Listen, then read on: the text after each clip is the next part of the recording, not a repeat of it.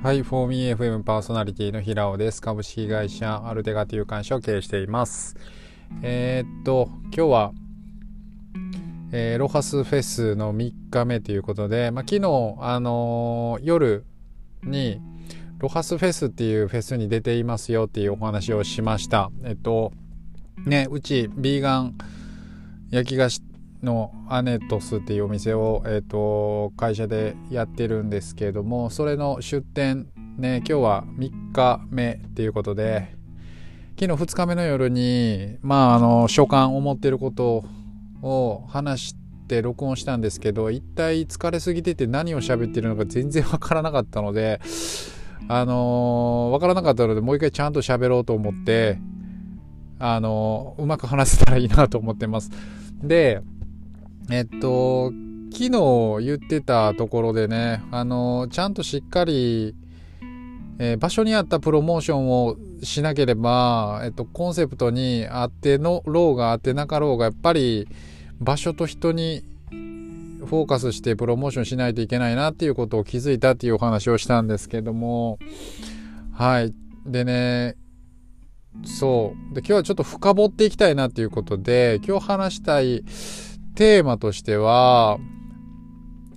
うーんとね、ジャンルを横断するっていうことについて考えたいなと思います。ジャンルを横断すること。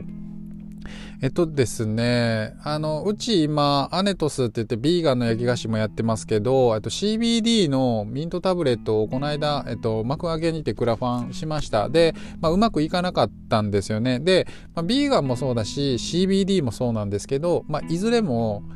あの市場としてはまだ小さくて全然あの認知度がそもそもないですね。ビーガンも認知度ないけど CBD とかもっと認知度がないし多分使ったことある人とかも全然いてないはずですよね。でこういったマーケットがちっちゃくて認知度もすごくちっちゃい世界というかちっちゃい市場でですねあのどうやってパイを獲得していくかっていうことを今すごく考えてます。で考えてるうちに結構なんか分かってきたことがあるなっていうふうに思ってます。はい。うーん。えっとね例えばなんかジャンルを横断するっていうえっとねああそうだな、まあ、言ってしまえばえっとジャンルジャンルを横断するっていうのはすごくえっと必要なことなんだなと思いました。例えばこういったもともとファンが少なくてファンがいないマーケットこれ例えば音楽に例えてしまうとえっとヘビーメタルみたいな感じかなと。ヘビーメタルのジャンルの中でえっと日本でめちゃくちゃ売れてすごい売れまくるすごい有名なアーティストになろうと考えた場合ね僕が考えたとしたらいやいや待てよと、そもそもヘビメタ聴いてる人口って音楽ダウンロードして聴いて音楽もうしょ、えー、なんだ Spotify だったりとかで普段から聴いてる人だったりとかなんか売り上げのマーケットってどれぐらいあるんかなって考えた時にめちゃくちゃちっちゃいはずなんですよね。めっちゃちっちゃい。だからヘビーメタルの世界で、えっと、トップになったからといってご飯食べていけるんかなっていう話になるんですよね。うん。で、そうなった時に、まあ確かに伝説にはなる、なれるかもしれないけど、多分、えっと、一瞬、こう、花火的にこう、ぶち上がったとしても、えっと、ずっと継続的に音楽活動を続けていくことができないんじゃないかなってやっぱり僕は思うわけですよね。って考えた時に、えっと、すごく小さいマーケットからすごく一般大衆化されたマーケットのところに歩み寄るっていうことが必要なんじゃないかなっていうふうに思うんですよ。で、その最たる例がヘビーメタルやったら、えっと、ベビーメタルなんかなっていうふうに思うんですよね。すごく小さいマーケットの中から女の子3人が出てきて めちゃくちゃアイドルみたいなのの組み合わせ。だけどかなり本格的なこいつらヘビメタやぞみたいな。そういう えっとジャンルを横断した掛け合わせっていうのが、えー、やっぱりマーケティング的に必要なんやろうなと。うん、多分彼女たちももともとヘビーメタルのグループをアイドルグループみたいなものを作りたかったわけじゃないんですよね。多分もうアイドルグループっていう風な認知のされ方もしてないと思いますけどベビーメタルって海外でやたら人気だったじゃないですか、まあ、今も人気なのかどうかわかんないですけど、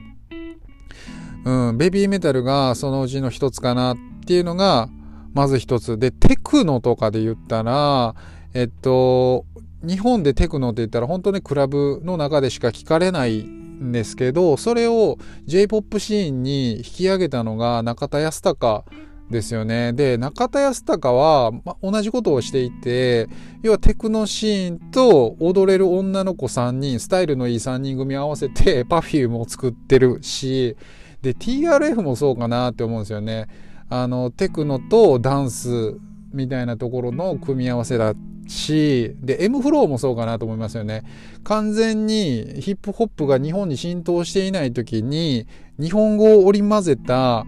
えっと、ラップ日本語を織り交ぜた、日本語と英語をごちゃ混ぜにした、えー、ヒップホップっていうのを出したし、で、ドラゴンアッシュもヒップホップの認知度がない時にロックに乗っけてヒップホップを J-POP シーンに届けたし、なんかこういう事例ってめっちゃたくさんあるんじゃないかなっ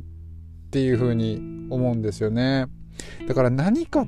すごいちっちゃいマーケットのものが大きいマーケットに飛び出ていこうと思った時、うーん、すごく、なんていうかな、そこの、なんて大きいマーケットで戦うための戦略っていうのを考えないといけないし、逆に言うと小さいマーケットにいてるからこそ、えー、大きいマーケットで戦えるユニークさみたいなものを初めから持っているんじゃないかなっていうふうに考えた次第ですよと。はい。なんかうまく説明できているでしょうかね。なんかだから組み合わせ掛け合わせっていうのが非常に重要やなっていうふうに思ってるんすよね。うん。っていうことでね。じゃあ、まあ CBD とかビーガンとかって何なのかなっていうところに、ことに考えると、うーん。だからね、あの、すごく大事なのは、そっちの大きいマーケットに向けて、えっと、まあ、魂を売るんじゃなくて、しっかりと、その、世の中にある時流だったりトレンドだったりそういう、えっと、売れるパターンとか認知が上がるパターンとか多分そういうパターンっていうものは必ず存在していてでその売れるパターンっていうところに自分たちのブランドの、えー、魂を売ることなくきちんとその、えー、大きな時流にぶつけてその試行錯誤していくそういう、うん、確かめ合っていく作業っていうのがやっぱり必要なんだなっていうふうに感じましたね。はい。なので、まあ、あくまで自分たちのブランドをなんか売れることを先に考えるんじゃなくてね必ずしもそうじゃなくってあのきちっと自分たちの立ち位置を差別化して考えてでなおかつそれをちゃんと時流にぶつけていかないといけない。やっぱり世の中の流れっていうのは、その、一人一人個人の、あの、思想にぶつけたところでびくともしないので、やはり大きなそのトレンド時流に合わせてブランディングしていくっていうのが、まあ、大事なんじゃないかなっていうのを、まあ、今実際にねあの毎日体験しているってっていう感じかな。あの、昨日はね、オンラインもオフラインもマーケティングとプロモーションのあり方とか考え方って本質的には一緒だなっていうところを、あのー、話したんですけどね。はい。似てるなっていうところをね。うん、まあ今日もね、あのーまあ、最終日、えっ、ー、と、まあ、頑張っていきたいなと思います。えー、もしね、あの、皆さんよければ、大阪万博公園芝生広場にて、えー、今日もね、4時半まで、ビーガンカフェね、販売してますので、えよろしくどうぞ。はい。